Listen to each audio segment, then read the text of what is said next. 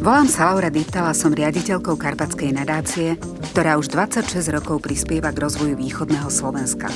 Pomáha komunitám, obciam, mestám i tisíckam obyvateľov v nich. Podporuje dobré nápady, vytvára udržateľné projekty, vzdeláva, vedie ľudí k spoločenskej zodpovednosti. Títo ľudia potom pomáhajú ďalším, ďalší zasa ďalším a spolu vytvárame lepší východ. A nie je nás málo. Máme pod nohami poklady. Poklady zo zeme same nevyhárajú, možno len na Jána, ako sa hovorí v júni, 21. júna, pokiaľ sa nemýlim. A e, my ponad tie poklady chodíme a nás fascinuje ich rozmer. Hej. Je to rozmer, lebo ten poklad samozrejme nemá hodnotu, ktorá sa dá predať. Ale má informačnú hodnotu, obrovskú. Nás veľmi zaujíma, čo tu bolo pred nami. Východ Slovenska čelí rôznym výzvam a problémom, ale má obrovský potenciál. Našťastie existuje množstvo nápadov i riešení, ako ho využiť a práve o nich sa rozprávam so zaujímavými hostiami v podcaste Dobré správy z východu. Gabriel Lešinský je bývalý novinár, ale srdcom odjak živa človek prírody. Fascinujú ho planiny, ale najmä podzemné priestory slovenského krasu. Pracuje v Múzeu ochrany prírody a jaskyniarstva a väčšinu času trávi pod zemou. Tí, čo ho poznajú z Facebooku, veľmi radi čítajú jeho statusy. Farbisto a pútavo opisuje zážitky z objavovania nových priestorov a času stráveného pod zemou spoločne s ľuďmi podobného razenia. Budeme sa schovárať o tom, čo nachádza v podzemí, ako sa dostal k záľube, ktorá sa stala jeho prácou, čo ho púta k tomuto územiu, prečo sa tu podľa neho oplatí žiť a čo ho najviac naplňa. Vítaj, Gabi. Ahoj, Laura. Gabi, začnem takou úplne osobnou otázkou. Ty si sa tu na východe Slovenska narodil a žiješ tu vlastne celý svoj život. Čo máš na tomto regióne naozaj rád? Mm, to je ťažká otázka. Akokoľvek jednoducho znie, je to predovšetkým záležitosť srdca nejako mi vyhovuje aj tá nadmorská výška, aj tá klíma, aj striedanie ročných období, aj veľkosť sídel, či mesta, alebo dediny. Vyhovuje mi nadmorská výška kopcov, ktoré nás obkolosujú, aj nížin. Aj. Čiže nejak som si zvykol na tento priestor, na tú krajinu, ktorá nás obklopuje, na ľudí, na jazyk, na rôznorodosť, či v prírode alebo medzi ľuďmi v tej spoločnosti, či už je to nárečie, hej, fascinuje ma zemplínske, šariské nárečie. Jednoducho je to vec srdca, by som povedal. Ja viem, že ty si precestoval veľmi veľa krajín a videl si veľa rôznych miest. Ja, ja si pamätám dokonca, že keď sme sa kedysi dávno spoznali, tak si cestoval niekam za žralokmi. Stalo sa ti niekedy, že si zatúžil po odchode zo Slovenska? Hm, nikdy. Nikdy a dodnes e, vlastne všetci, čo ma poznajú, vedia, ako veľmi si vyčítam, že som v podstate cestoval. Vzhľadom na to, samozrejme, cestovať, na cestovaní nie je nič zlé, ani na spoznávanie iných kultúr, iných krajín, iných typov e, fyzickej krajiny, ale predsa len vzhľadom na moje razenie, ja som veľmi taký sesilný človek, hej, e, lokálny, dá sa povedať. Neviem to lepšie vyjadriť. E, e, by bolo lepšie, keby som to nebol urobil a viem si presne predstaviť, čo všetko by som získal, keby som necestoval. Na druhej strane precestoval som, spoznal som, videl som, ale nič tým neviem, neviem urobiť. E, nijak osobne ma to nenaplnilo. Viem si predstaviť, že mnoho ľudí byť tým, čo som videl ja a zažil, by boli fascinovaní možno do konca života. Mne to je strašne ľúto. Je to paradox, ale hovorím úprimne, je to tak, ako to je a každý, kto ma pozná, by to potvrdil. Nechcel som nikdy odísť stade a dokonca aj na Facebooku, e, tam, kde je priestor pre taký osobný úvod, tam je aj veta, že nikdy odtiaľ to neodídem. A vyčlenil som aj dokonca ten svoj životný priestor, ktorý považujem za svoj. A to je od Tornale po Beňatinu, respektíve od maďarskej hranice po koniec Abovskej župy. Takže takto si sa ty zaramcoval, tak si mi úplne nahral na tú nasledujúcu otázku, že keby si si mal vybrať miesto, ktoré je tvojmu srdcu najbližšie e, v rámci Slovenska a možno v rámci toho regiónu, ktorý si práve, práve ohraničil, ktoré by to bolo? Je to veľmi konkrétny e, typ krajiny. Sú to miesta nad Jablonovom, nad Turňou. Je to planina Horný vrch v slovenskom krase. Nikde v, v tých 34 krajinách, ktoré som kedy prešiel, nikde som nezažil takú atmosféru, také fluidum, také prírodné podmienky, také ticho, respektíve taký podmas, aký tam dokážu vykúzliť tie rôzne hmyzy, ktoré tam žijú každý večer v lete. Takúto kulisu som nezažil. Naozaj, kdekoľvek som vstúpil. A toto, tieto miesta priamo na tom Jablonové ma fascinujú aj tým, že sú tam prírode blízke lesy až v takom stave, e, že som úplne tým fascinovaný. Nikde som nič podobné nevidel a kedykoľvek aj po obede, po robote si tam len tak vybehnem, naozaj len na hodinu, len vyleziem hore zo spodu z 220 metrov nadmorskej výšky do 735 zídem dole a som šťastný človek. Ja som si ťa pozvala do podcastu najmä preto, lebo máš veľmi nezvyčajné zamestnanie. Podľa mňa ľudia ani netušia, že takéto zamestnanie vôbec existuje. Ty si profesionálny jaskyniar.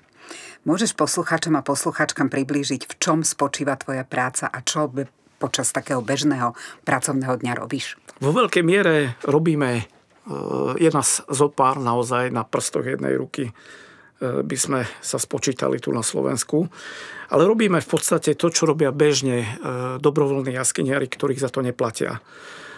E, rozdiel medzi nimi a nami je ten, že nás za to cez týždeň platia a v sobotu, nedelu a cez dovolenky a voľné dni robíme to, čo každý iný jaskyniar vlastne na Slovensku.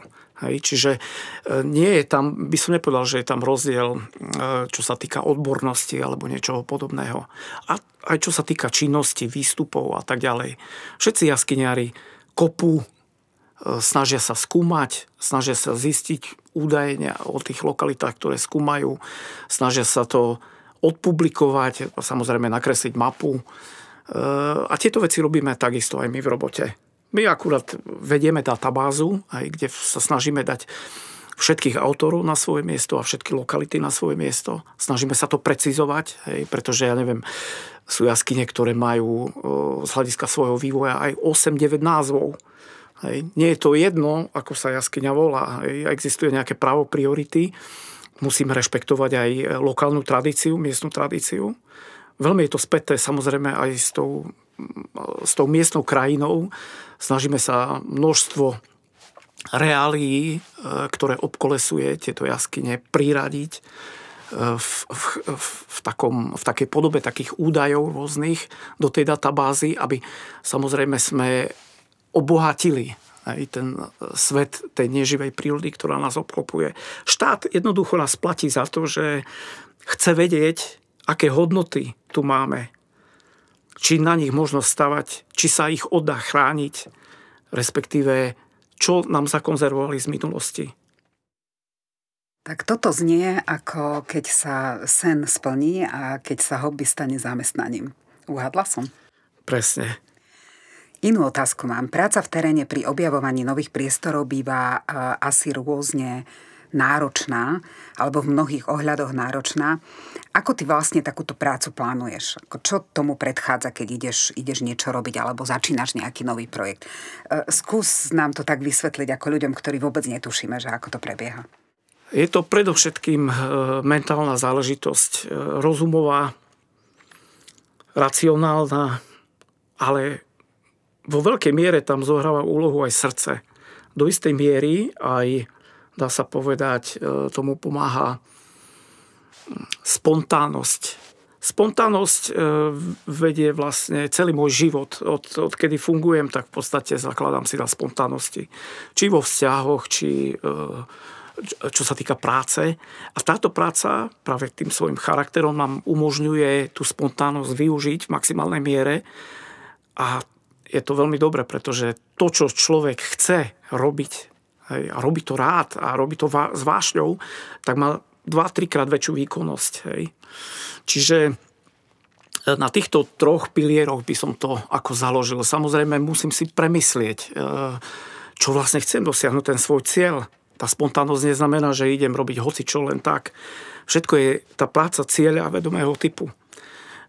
Rozdiel medzi jaskyňarom a človekom z praveku, ktorý v jaskyni takisto sa vyskytoval, je ten, že my do jaskyne vstupujeme cieľa vedome. Snažíme sa z nej vytiahnuť všetko, čo by nám bola, respektíve nebola ochotná prezradiť. To je asi najväčší rozdiel. Pra človek ju používal ako také refugium, ukrýval sa tam, snažil sa tam nejakým spôsobom prežiť. Prípadne to bol jeho priestor, kde e, si predstavoval rôzne síly, ktoré ho sprevádzali celým životom. Čiže asi taký je rozdiel medzi bežným človekom, nami, jaskyniarmi a samozrejme ja tieto tri piliery, ako som ich pomenoval, e, vo veľkej miere využívam.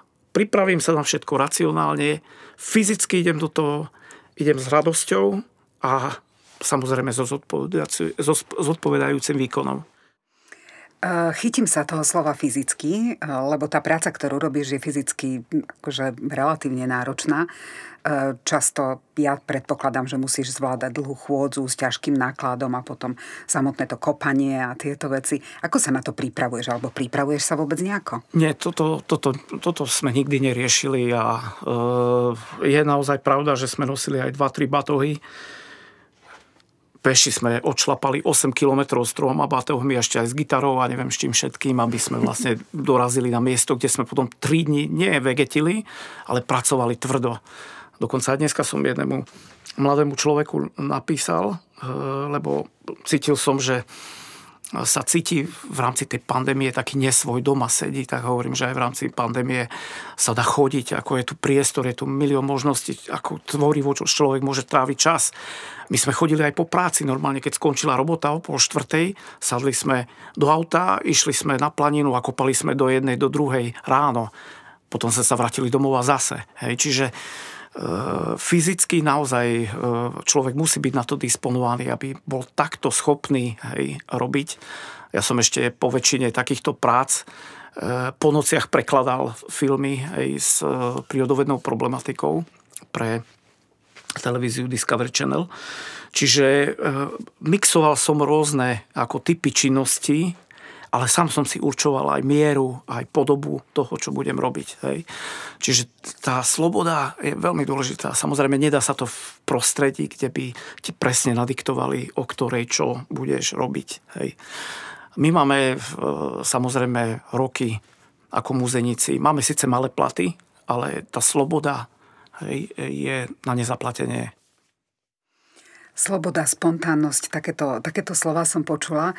E, možno tej spontánnosti sa ešte chytím. E, do akej miery je možné objavenie nového priestoru jaskinného predvídať a nakoľko tam zohráva rolu náhoda alebo nejaké šťastie? Vo veľkej miere by som povedal, že stačí, keď sa človek na to pripraví, keď sa zoznámi s tým územím, podrobne si ho prejde precíti ho, musí aj samozrejme dušo, hej, to, s tou krajinou človek musí súznieť, dá sa povedať. A e, naozaj jaskyňa sa dá objaviť aj doma za zeleným stolom. Hej. Keď viete, s čím treba pracovať, hej, s akými údajmi z terénu. Samozrejme, ten terén si treba pochodiť.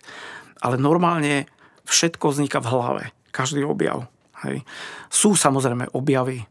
Vybrali sme sa napríklad na Dolný vrch, Stačilo nájsť dierku takú veľkú ako dvojeurová minca. Jednoducho mala priemer 2,5 cm, 3 cm.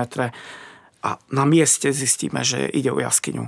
Áno, aj takéto prípady sú a bolo ich dosť, ale väčšinou sú to vydreté aj myšlienkovo, aj fyzicky objavy, ktoré sú produktom tej cieľavedovej činnosti mozgu.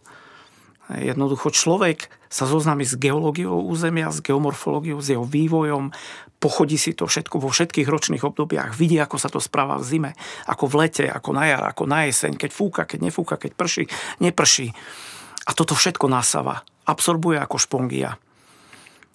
To, to je proste chaos, obrovský kopec informácií, ktoré hlava utriedi a z ktorých si vyberá čerešničky na tortu. Čiže je to v podstate, e, dá sa povedať, že vedecká cieľavedomá e, činnosť ako, ako každá iná vo výskume, ale má svoje nejaké špecifika, kde, kde tá spontánnosť a nejaká tá, tá... Je to určite odborná, na najvyššia odborná činnosť by som povedal. Človek naozaj musí e, dokázať okrem tej fyzickej kondície musí dokázať proste v tej krajine fungovať aj s istou mentálnou kapacitou, s istými vedomosťami. Čo sa týka geológie, geomorfológie, bez toho sa nepohne. Dá sa aj tak, hej, na blind. Ale potom miera toho výkonu aj úspešnosti samozrejme klesá. Hej. Čiže e, pre nás je veľmi dôležité sa pripraviť na veci. Ale nie fyzicky. Hej. Fyzicky sa nám netreba na to pripravovať. To práve pre mužov je e, veľmi dôležité trhať asfalt. Hej. Jednoducho e, nepripustiť si, že sa to nedá že nevynesem tam hore ten batoh, alebo že, to, že neprejdem tú vzdialenosť, alebo že to nezlaním, nevyleziem, to proste takéto nefunguje. Ak sú také typy mužov, tak robia niečo úplne iné ako my. Podzemné priestory, ktoré si ty preliezol a niektoré si vlastne sám objavil, sú pre bežného človeka nedostupné. Vieš nám povedať, opísať, ako to tam dole, kde ešte nikdy nikto nebol, vyzerá? No je to úžasné prostredie. Prvá vec, čo mi napadá, je, že je to človeku absolútne neprirodzené prostredie. Je tam 100% tma, 100% ticho, 100% vlhkosť. To sú všetko veci, s ktorými sa človek za života nestretáva. Ešte aj keď sa hovorí, že ticho ako v kostole, hej, tak v jaskyni to neplatí práve, že ešte vyššia úroveň je ticho ako v jaskyni. Keď je dostatočne odizolovaná od vonkajšieho prostredia nadložím, hrubkou toho nadložia, čiže čím si hĺbšie alebo ďalej v masíve, tak e, tým je e, tvoja e, pozícia izolovanejšia tak to ticho sa znásobuje. Ale to je neuveriteľné a potom človek tam prežíva rôzne, ako samozrejme stavy. Na všetko to sa človek musí pripraviť, musí byť do istej miery psychicky odolný.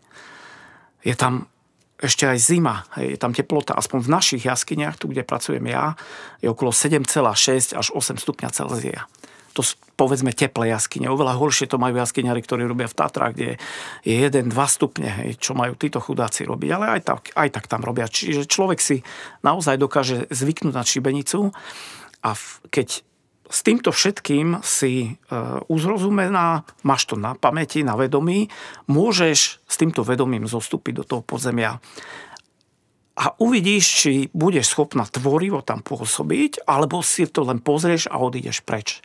Sú ľudia, typy ľudí, ktorí, e, tá, ktorým tá odolnosť nedovoluje e, venovať sa ešte v tej jaskyni nejakej tvorivej činnosti. Oni majú dosť už len z toho, že zostúpia do nejakej priepasti do hĺbky, povedzme 70-80 metrov. A ešte keď si predstavia, že čo musia absolvovať smerom nahor, tak im to úplne stačí. Ale jaskyňari sú typy ľudí, ktorí dokážu potlačiť tieto okolnosti a dokážu tú tvorivú činnosť tam vyvinúť, dokáže ich fascinovať ten priestor. Hej. Dokážu si tam klásť otázky a dokážu si v tom priestore hľadať odpovede. Takže toto v jaskyni je, je tam neznámo a potom je tam zima, ticho, vlhko. A tieto pocity trošku poznám, lebo ja už som v nejakej jaskyni bola, samozrejme nie, nie v toľkých ako, ako ty a nie až v takej hĺbke. Ale nikdy som nebola v jaskyni, kde by som bola, že úplne prvá. Aký je to pocit byť tam prvý? No ako že keď... vieš, že, že si jediný prvý, ktorý si tam vošiel. Toto som zažil minimálne 50 krát tento pocit.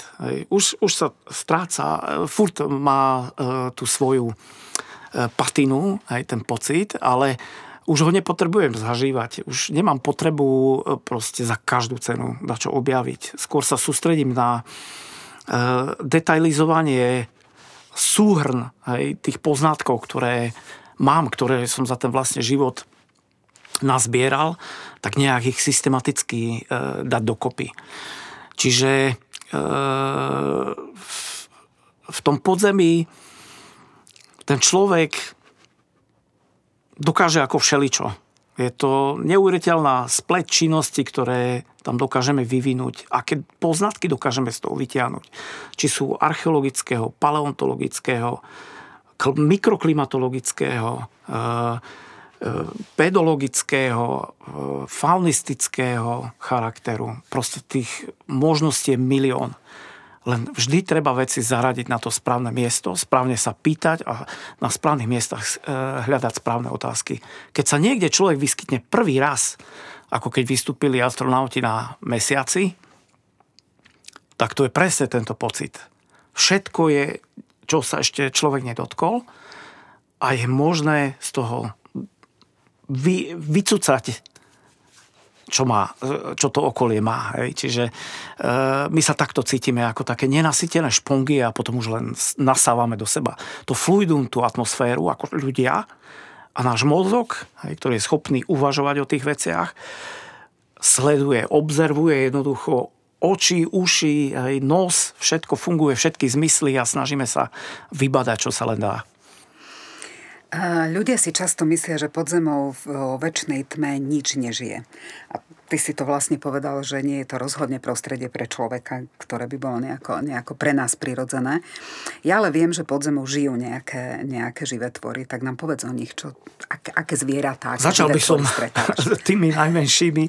Mali sme e, v jednom našom objave vzácnú návštevu, prišiel pán docent Seman, ktorý sa zaoberá mikrobiológiou a mm, vlastne v priebehu tej našej pracovnej akcie terénnej mi rozprával fascinujúce informácie o živote mikrobov a ich spoločenstvách v jaskyniach.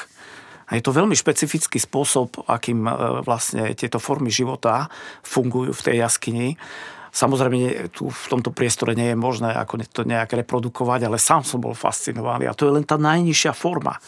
A už o tej sa dá básniť, dá sa to e, povedať. Potom sú to drobné e, e, článkonožce, napríklad veľmi zaujímavý je taký, ktorý sa objavil u nás v slovenskom krase. Šťúrik vyzerá úplne ako škorpión. Hej. A je to pozostatok, taký relikt z treťoho hôr. Hej. Má milióny rokov ten tvorček. Beha vám po e, hlbokých priepastiach, po tých vlhkých stenách.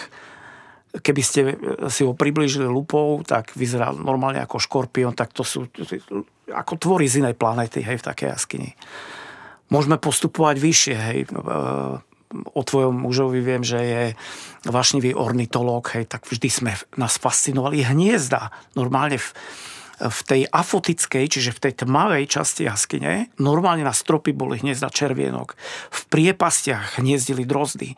Sovy tam mávajú proste svoje vyklenky, v ktorých celý deň prespia, alebo proste e, sa tam jednoducho len tam sedia na mieste dajú sa po nich zbierať vývršky, dá sa z toho zistiť, čo všetko tam za tisícky rokov žilo aj na tej planine, ako sa tam menila klíma, lesy, tie spoločenstva rastliny a takéto veci.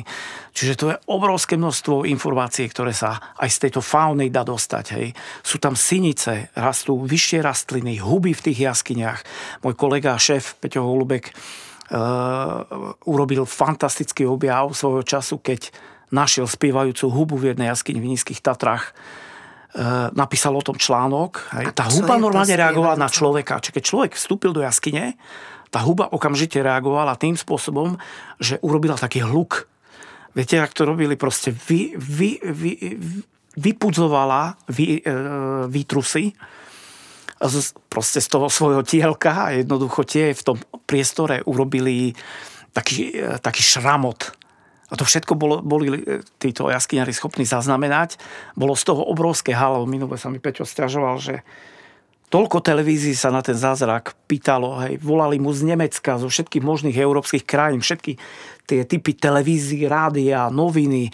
Každý o tej hube chcel vedieť. Ale nikto ne, nikoho nezaujímalo, že objavili, ja neviem, 15-kilometrovú jaskyňu, hej, 10 rokov predtým. Takže taký smutný bol z toho, že jedna hudba dokáže fascinovať aj ľudí až do takej miery, že proste aj ten mediálny svet sa zblázni doslova. Hej. Ale výkon, ktorý znamená objav veľkej jaskyne, ktorá má historický, geologický, geomorfologický, neviem, aký ešte význam. Hej, toto s nikým nepohlo. Zaujímavé. A stalo sa tebe niekedy, že si pod zemou v jaskyni natrafil na živočicha, ktorého by si tam vôbec nečakal? Áno, e, raz sa nám stalo na dolom vrchu e, a to sa môj kolega, kamarát vtedy veľmi zlakol, lebo to zviera bolo hneď v plazivke vedľa neho. E, ja som ho už nevidel, lebo zaliezlo hlbšie, ale potom sme zobrali takú špeciálny kľúč na určovanie proste tej fauny a sme prechádzali obrázky, nič som mu nehovoril, len som mu ukazoval konkrétne farebné fotografie a ukázal na tvora, ja to bol mýval aj v ľudovom pomenovaní, to je medvedík čistotný. Je to americký mesožravec, ktorý tu nemá čo robiť, ale v podstate vieme, že v 50. rokoch ho vysadili na rôznych častiach Slovenska, hlavne na východnom Slovensku. A je možné, že naozaj, lebo ne, nedá sa pomýliť veľmi s jazvecom. Hej.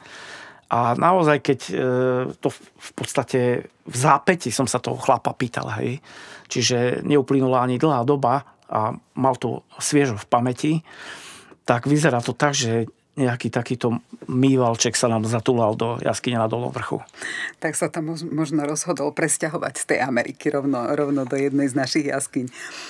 Tvoje príbehy z práce sú, sú povestné a nielen medzi, medzi tvojimi priateľmi a známymi, ale aj iní ľudia si ich radi čítajú. Spomenul by si si z minulosti na niečo, čo ťa zvlášť potešilo alebo prekvapilo alebo na nejakú zaujímavosť z roboty? Minulý rok, a bude to presne rok tomu, e- čo proste som napísal jeden príbeh. Písal som ho v kuse, bolo to úplne spontánne. V podstate som len gramatické chyby opravil po sebe. Trvalo to 6 hodín, napísal som ho pod Horným vrchom 27. decembra v Borčianskej brázde. Písal som od 10. večer do rána do 4. Čiže vychádza to, áno, je to tých 6 hodín. Potom som to zavesil a hneď vlastne od prvého momentu od tej, ja neviem, pol piatej, že Maria Angelovič, môj bývalý kolega novinár, hneď zavesil prvý ako komentár a potom už tie komentáre sa valili jeden za druhým, napriek tomu, že to bol e, príspevok, ktorý opisoval tragické, smutné a e, človeku nie je veľmi príjemné e, okolnosti, ktoré sa však v skutočnosti stali. Hej. Stali sa priamo na miestach, hej, kde som ich kedysi osobne prežíval tak toto ma ako mimoriadne prekvapilo, pretože potom sa to roztlho z, z, v rece s tými komentármi a boli to komentáre plné, plné superlatívov, až som sa cítil tak stiesnený, hej. A pritom to bolo nepripravené, spontánne, vy, taký vyš, výšplech duše na, nie na papier, ale do internetového priestoru. My sa k tomuto ešte vrátime, k tejto tvojej e, schopnosti a talentu. Ale skúsim sa ešte vrátiť. Veľmi veľa sme už počuli o tom, čo, čo robíš a k čomu všetkému to prispieva a, a aké sú výsledky tej práce. E, pre mňa je to nesmierne zaujímavé, pre zasvetených odborníkov nesmierne vzácne a, a bez pochyby prínosné, ale bežný človek možno úplne nerozumie, že k čomu e, tá tvoja práca vlastne prispieva tak mi napadá, že, že čo by si povedal bežným ľuďom? Čo, čo ty vlastne prinášaš? No, máme pod nohami poklady. Poklady zo zeme same nevyhárajú, možno len na Jána, ako sa hovorí v júni, 21. júna, pokiaľ sa nemilím. A e, my ponad tie poklady chodíme a nás fascinuje ich rozmer. Hej. Je to rozmer, lebo ten poklad samozrejme nemá hodnotu, ktorá sa dá predať. Ale má informačnú hodnotu, obrovskú. Nás veľmi zaujíma, čo tu bolo pred nami. Ako sa to vyvíjalo, to, čo tu bolo, ako to dospelo až do, dne, do dnešného dňa. A všetky tieto informácie sú zakonzervované v tom e, priestore jaskynom. Hej. Jaskyňa je v podstate konzerva, v ktorej je naložený čas. Keď si kúpi niekto konzervu e, v obchode, tak je tam lunch alebo niečo, niečo podobné, trenčianský párok, hej. ale v našich jaskyniach je zapísané, čo sa tam okolo tej jaskyne dialo. A nie po 10 ročia, ani stáročia, ale tisíc ročia, 10 tisíc ročia. Dokonca ešte, ešte väčšie časové úseky, lebo najstaršia jaskyňa v, na, v našom priestore, tam, kde ja pracujem, má vyše 60 miliónov rokov. To je neuveriteľné, čo je v tých jaskyniach všetko napísané. Našim je cieľom je dekodovať, dešifrovať to, čo sa nám jaskyňa takými nenápadnými prejavmi snaží naznačiť. To, čo sa nám snaží prezradiť žiadna televízna stanica nepodáva takéto fascinujúce informácie. Žiadne rádio, nikto, žiadna kniha hej, nie je schopná e, pretaviť e, ani tú krásu toho, e, čo tam v tej jaskyni sa nachádza, ani tú hodnotu toho. A tá hodnota najväčšia je, vieš čo, že to je lokálne, to je naše, to je tu. Rozumieš, kde, kde, sme, kde sme sa narodili, kde sme vyrastali, kde žijeme doteraz. Preto aj nikdy odtiaľ to neodídem. Toto opustiť, bol by som somár. z toho, čo počúvam, tak ono to znie, že aspoň teda pre mňa, že každá jedna jaskyne, jaskyne je malé múzeum, malý archív a taká malá truhlica s pokladmi, Presne. niektorá väčšia, niektorá, niektorá menšia. A dá sa teda konštatovať, že, že vďaka tej tvojej práci sa tento región nie iba spoznáva, objavuje, ale zároveň aj popularizuje a, a až potom si môžu ľudia uvedomiť, čo všetko tu máme, aké bohatstvo. Úžasné. A teraz sa dostávame k tomu, ty si nebol odjak živa profesionálny jaskyniar. Čo si ty robil predtým? Veľa vecí. Prvé, čo mi napadá, lebo to naozaj bolo aj takto v decembri, nakladal som kapustu vo frukone. Hej, čiže s vidlami v čižmách, hej, v 4 metre hlbokých kadiach, takých obrovských podzemných e, zásobníkoch, tak tam som 8-hodinové zmeny robil. V kotolni som robil, na stavbách som robil. Všeli, čo možné sa pritrafilo. Aj akákoľvek robota. E, skončilo to proste písaním do denníka takého košického, čiže živil som sa potom aj rukou. Prekladal som hej, z angličtiny filmy a e, od tých novín som sa posunul vlastne až k tým jaskyniam. Ale samozrejme robím ich dlhšie. Už v čase, keď som robil novinára, tak už e, vtedy som jaskyniarčil, jaskyniarčím 33 rokov. Inak o tej kapuste som vôbec netušila, ja som myslela práve na tú, na tú novinárčinu a, a na to, že si kedysi písala, ono je to vidieť vlastne na tých tvojich facebookových statusoch, aj na tom, ako zachytávaš vlastne tie, tie myšlienky, tie objavy a vôbec všetko, čo, čo pre, prežívaš. Uh, možno je to nie je úplne na mieste otázka, ale nie je ti za tým písaním smutno? Veď píšem. Dá sa povedať, že e, ten internetový priestor mi dáva možnosť napísať spontánne okamžite niečo. Nepotrebujem, nepo, ne, ani nepoužívam počítač. Hej. Používam čisto telefón. Čiže vyťukám si, čo chcem do toho telefónu a jednoducho okamžite sa to prejaví v tom verejnom priestore a hneď buď to má nejaké reakcie, alebo to nemá reakcie. Čiže človek má tú spätnú väzbu, vie, e, kde prestrelil, kde to podcenil. Hej.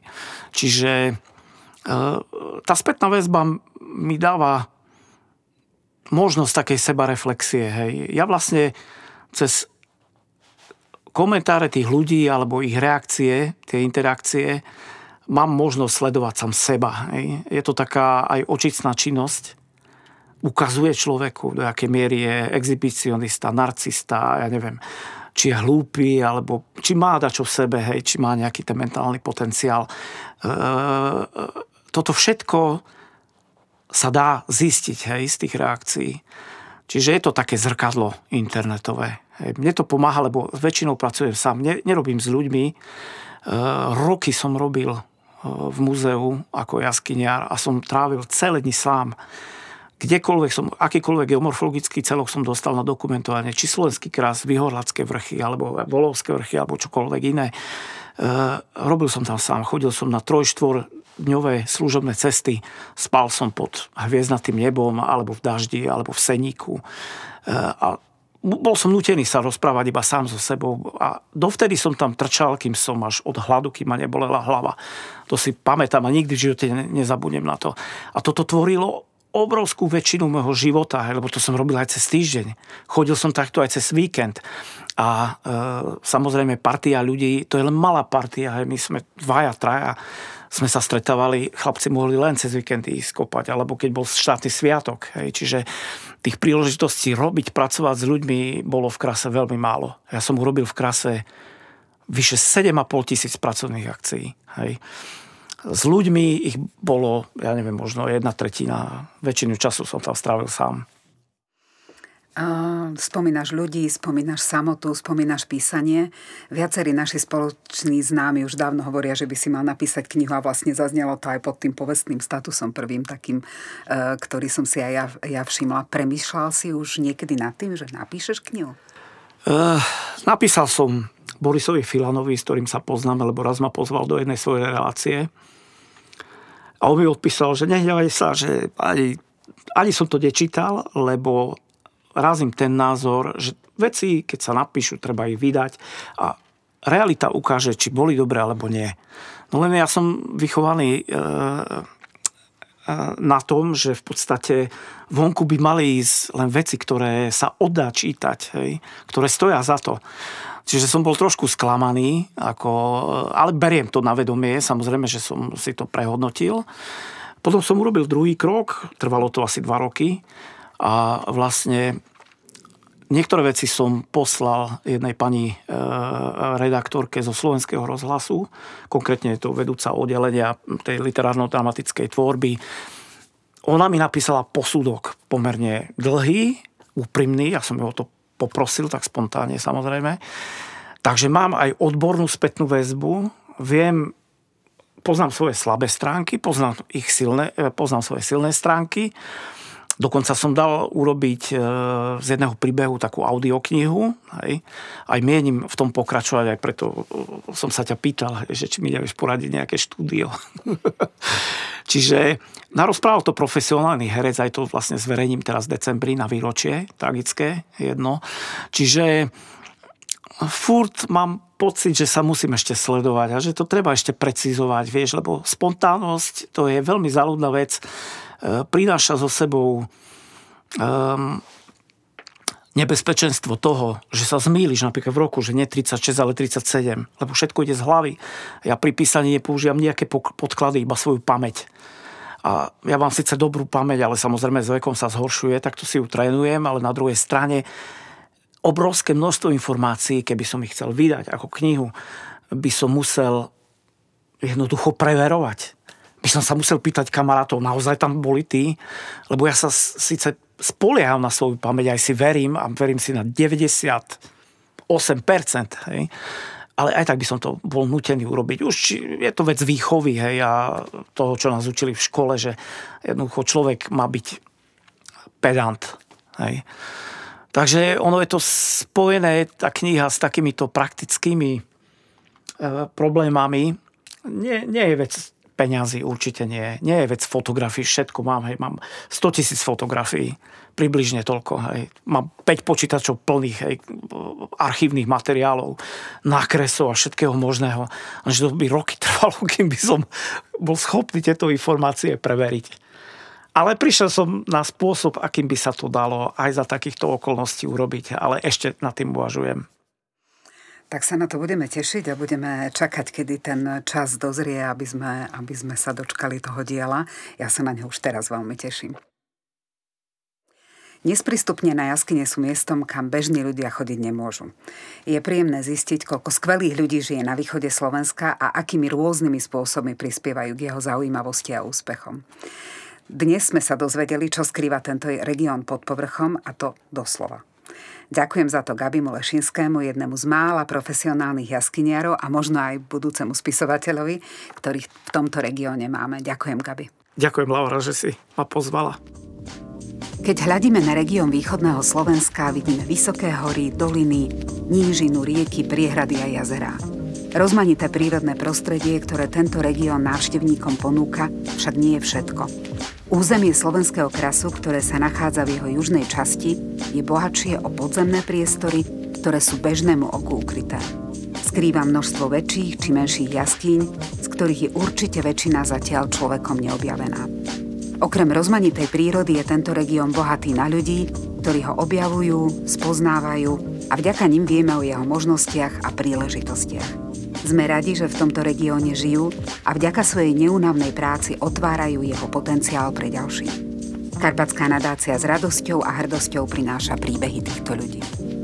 Dobré správy z východu pre vás pripravuje Karpatská nadácia.